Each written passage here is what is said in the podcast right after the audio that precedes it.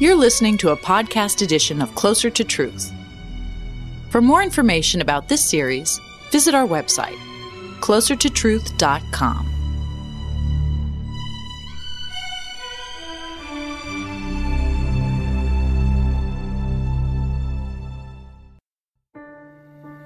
Is life after death possible? I'd like to hope so. Survival, though, seems so fanciful, I'd have to work my way up to hope. Judaism, Christianity, and Islam all proclaim a resurrection of the dead, a bodily resurrection in the unknown future, where all people from all time would be brought back to life. Nothing could be more significant. But nothing in today's world supports this extraordinary claim. A resurrection depends on revelation, and revelation is immune to critique. I cannot test the truth of a resurrection, but I can assess its content. How does it work? Does it make sense? What's in a resurrection? I'm Robert Lawrence Kuhn, and Closer to Truth is my journey to find out.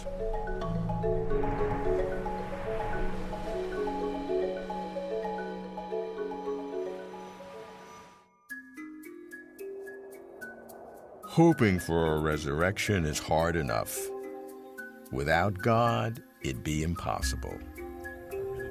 So I begin with a philosopher of religion who is an expert on God's special traits, Edward Wierenga. I ask Ed to describe the resurrection. I seek precision. Ed, as a philosopher and a believer, uh, help me understand what is the supposed resurrection. It's a view about something that happens to people after they die.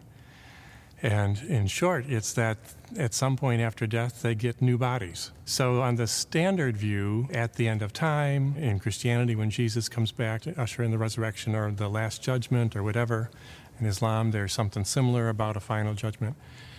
People who've died get new bodies. In the case of Christianity, the doctrine of the resurrection of the body is inspired by various passages from the Apostle Paul. The resurrection body emerges from the original body as somehow the original one was a seed for the final one. So, all of those are kind of hints that uh, if our current bodies are corruptible, subject to disease, and so on, uh, subject to doing wrong, the, the new body is somehow going to be incorruptible. It's going to be free from sin. Okay, just to be precise, though, when we're talking about a resurrection, that's not the same thing as an afterlife because some people believe as soon as you die, your, your soul or whatever has a continued consciousness. Yeah. They both lead to some kind of an existence after you die, but they're two radically different kinds. Is that right. fair? So, what, what happens exactly immediately after someone dies? Is, is there anything going on between the, the, time of your death and the time of the final resurrection? On some views, people are pretty much conscious. Some theologians call that the intermediate state. There's something going on that somehow it's minds or souls that survive. Um, disembodied. Disembodied. Other people think, uh, use the term soul sleep. They think somehow you continue to exist, but you might not be doing any thinking. I might not be aware of anything. It might just seem to you as though it was an instant instead of however many years it really was. And it would be easier, I think, to understand how that could happen if people survived as disembodied souls, which then later got hooked, hooked up in the right way with the body. So I think much harder to see how that could happen if we don't have immaterial souls. If there's no God, this has uh, uh, virtually no chance. Uh, that certainly seems logical. Uh, and the question, and then how God will do this, is, is the next question. I think if we are souls, they wouldn't survive unless God kept them in existence. And if, if we get resurrection bodies at some point, that wouldn't happen without God doing some kind of miraculous thing at that time. The fact that there is virtually no evidence, I would think no evidence at all, and that doesn't bother you? It doesn't bother me that there's no communication from people who've already died. I guess it's because I don't, I don't think I have any arguments in favor of survival of death, apart from religious considerations, apart from religious views. Mm-hmm. For the most part, I don't go around looking for evidence to support them, which then later Resurrection Basics.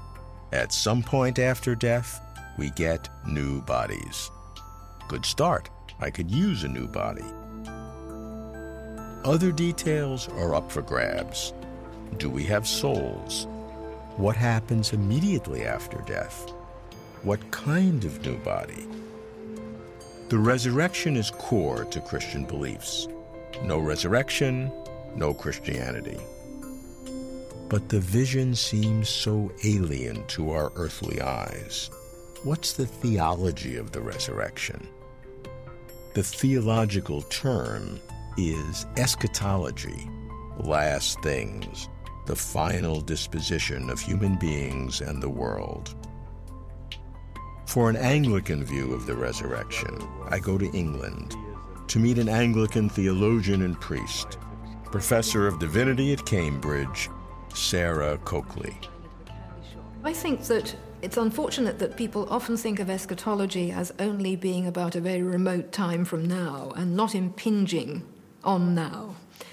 But if we think of God as essentially timeless, then whatever God is doing with us and will do with us eventually must be somehow all already available now under certain conditions. We are, as it were, en route to the resurrection body, and we can find in some forms of saintly transformed life already intimations of that resurrection body. But will there be something in the future that will literally be a resurrection and a resurrection body that will, in essence, have eternal life and be non corruptible and all of those things that, you know, I would like? i will sign on for it.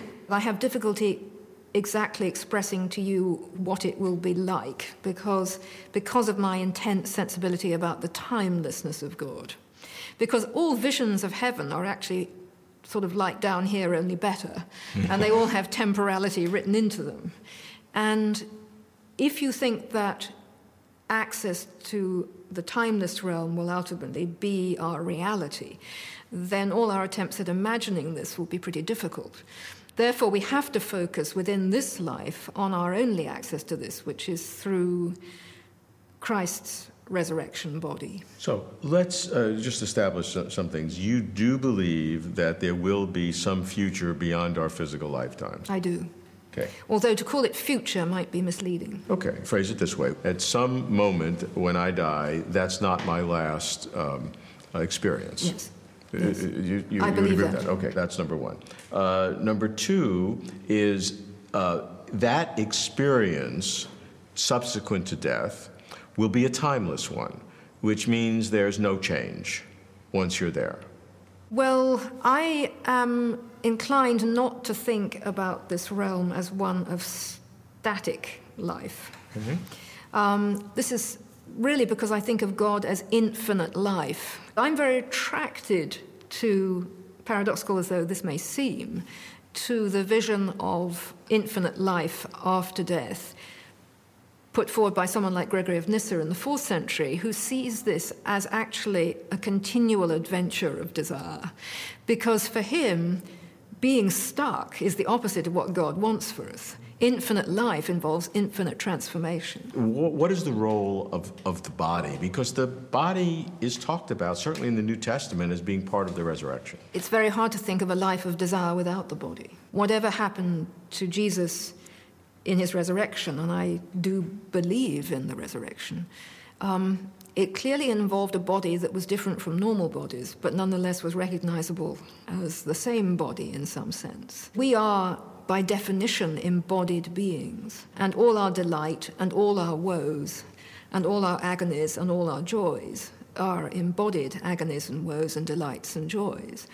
And I take it that that's what God intends, that God didn't want us to, as it were, flail about in um, mortal flesh for sadistic purposes, but actually intended this mortal flesh to be capable of transformation. That is, I think, the great hope set before people in the Christian faith. Infinite life involves infinite transformation. I'd go for that, Sarah. If there is a resurrection to everlasting life, it would without doubt far exceed our capacity to describe it. I am undeterred and pushed to know more. If a resurrection is real, there must be more to know. The Eastern Orthodox Church lays high import on a resurrection, offering deification as the ultimate goal of human beings. I meet a leading Eastern Orthodox priest and theologian, John Behr.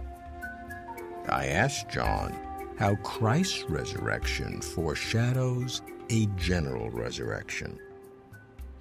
If we start with the resurrection accounts in the New Testament, they've all got a very particular point to make. And in some ways, they always point back to the Passion. Um, it's striking when, when, they, when they see him, they don't recognize him. Yeah?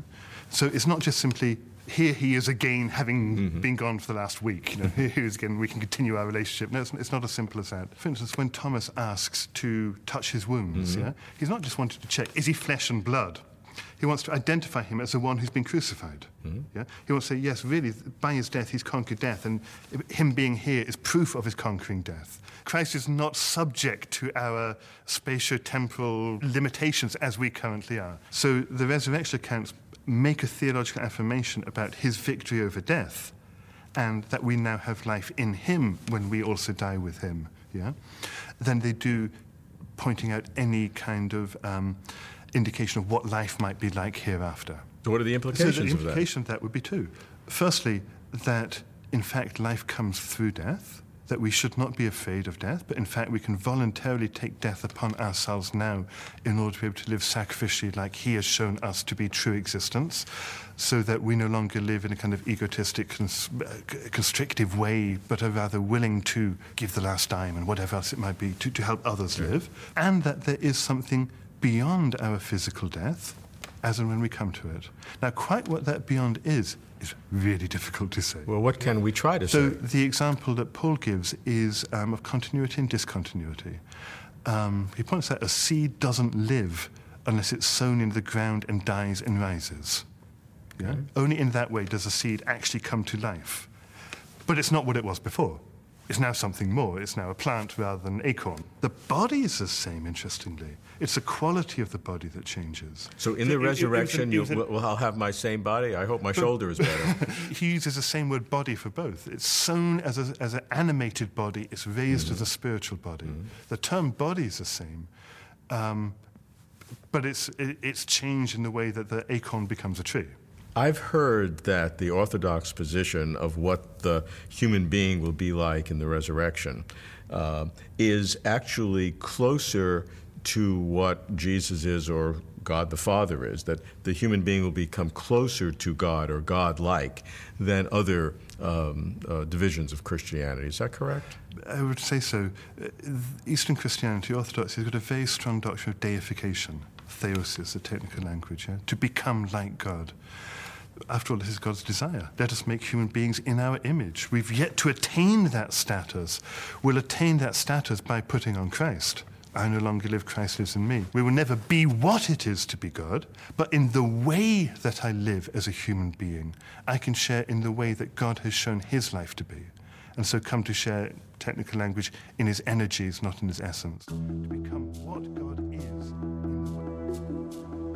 Deification means making divine or becoming like God, changing human beings into divine beings though startling, unnerving.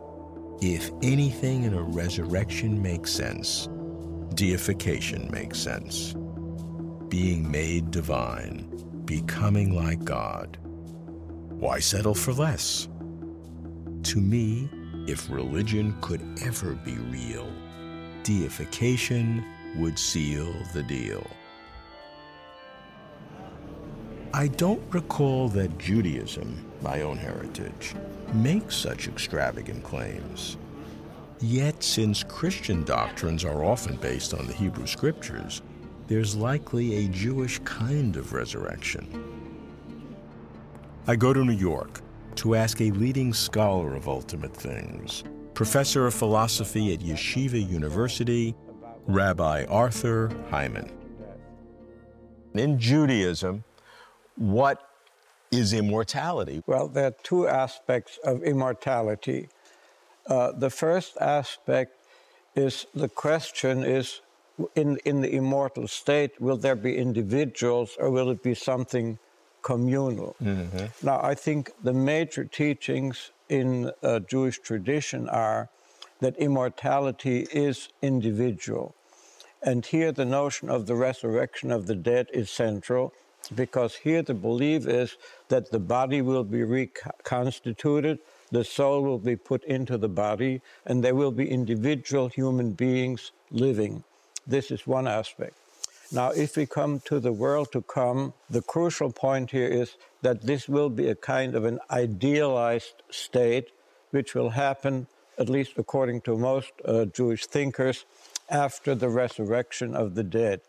And there will be a new heaven and a new earth in the words of the prophet, which means there will be an ideal world that is a world in which there will be no wars, there will be no sickness, that people live in good health, will lead a happy life, and this life will go on forever. What I, I seem to be hearing is a, a distinction between the resurrection of the dead and the world to come, as if these are two separate things. Most people would think they're the same thing. No, these, these are separate. The resurrection of the dead uh, is one sort of thing, and then the world to come is something that is in sequence of the resurrection of the dead. Okay, because so there's no agreement on when exactly the resurrection of the dead will happen. Will it happen in messianic times or will it come after messianic times? So, so just let's personalize it. What would the resurrection of the dead be like? Is that a physical world? Do we have bodies? Uh, do we eat? Do we uh, have uh, physical pleasures? Is there sexuality? What is that world like? No, absolutely. It will be. It will be a physical world, according to most of them, and we'll again have this kind of discussion. More knowledgeably, I hope. More knowledgeably, because we'll have finally some experience of, right, of, right. of, what the future world will be like. Right. And is there procreation? Are there children? Do you, do, do you age? Do you grow up? Do you, do, you, do, do you die?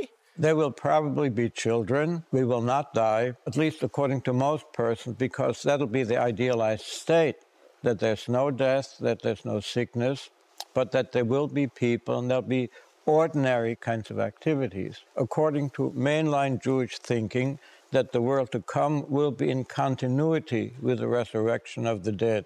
And what we have talked about, this idealized world, is really largely the world to come.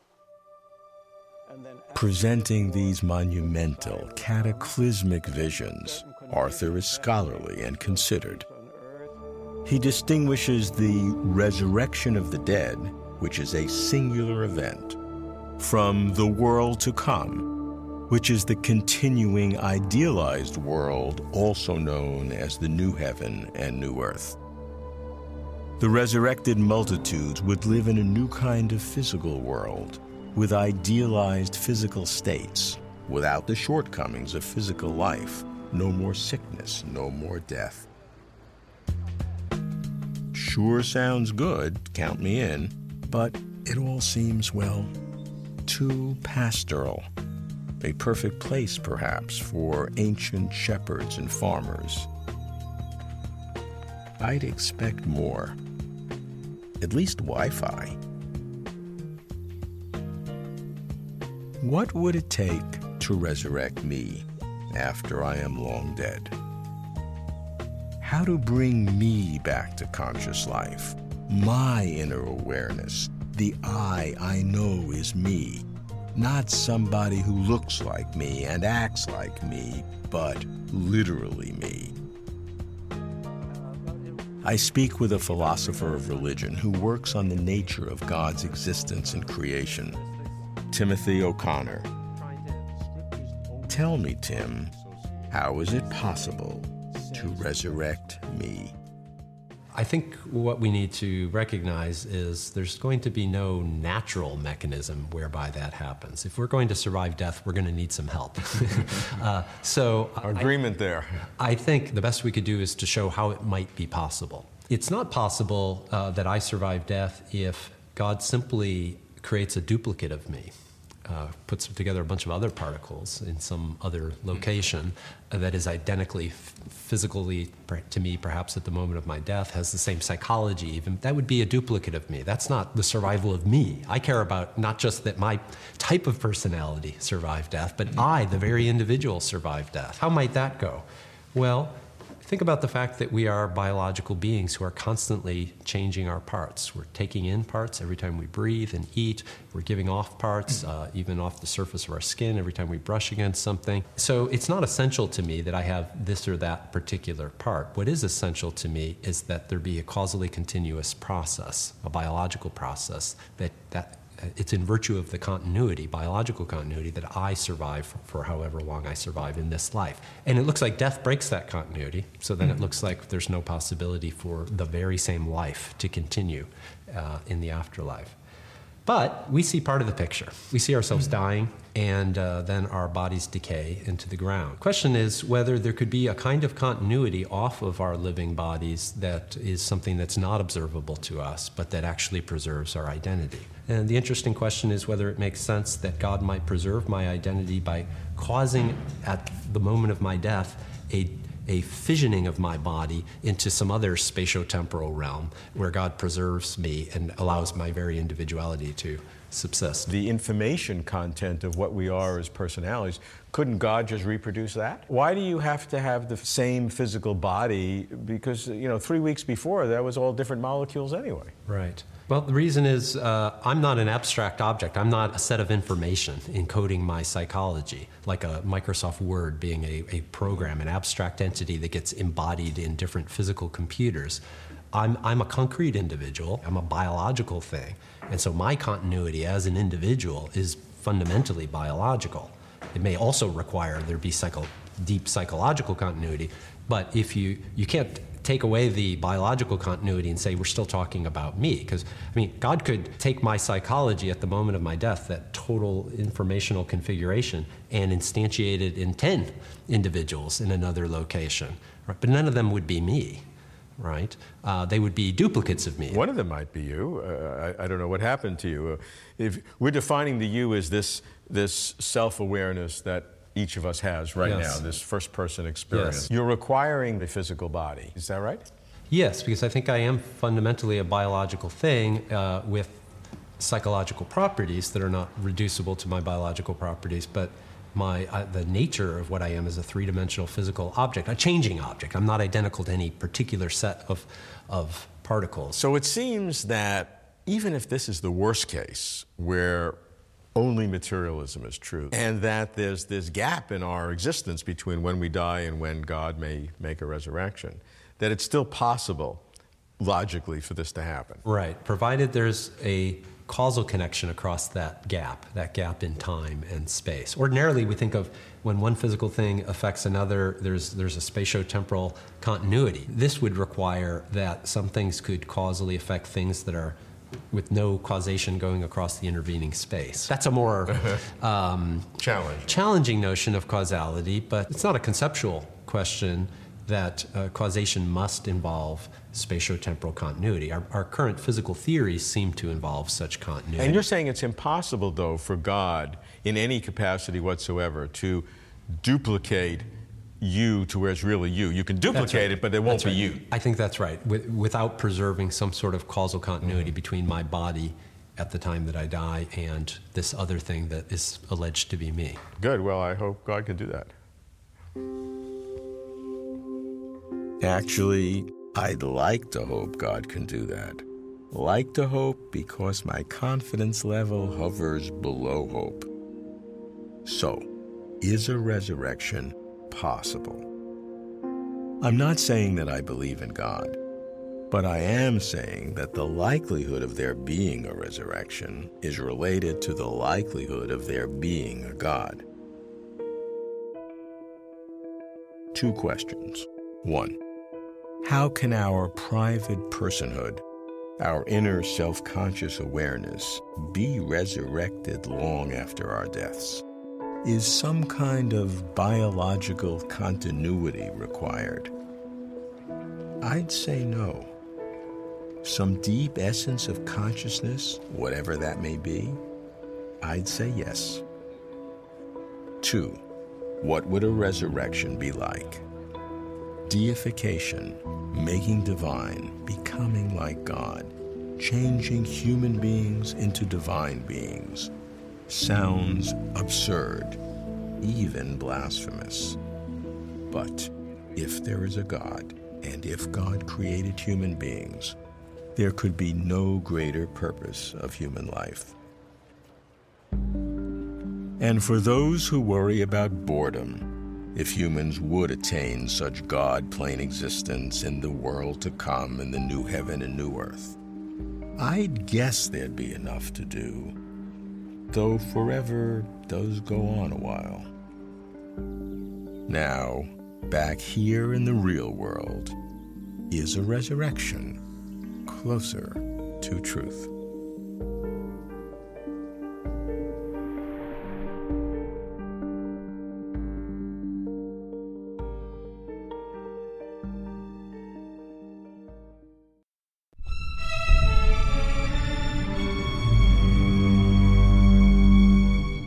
To watch complete conversations with over 100 of the world's leading thinkers on cosmos, consciousness, and meaning, visit our website, closertotruth.com.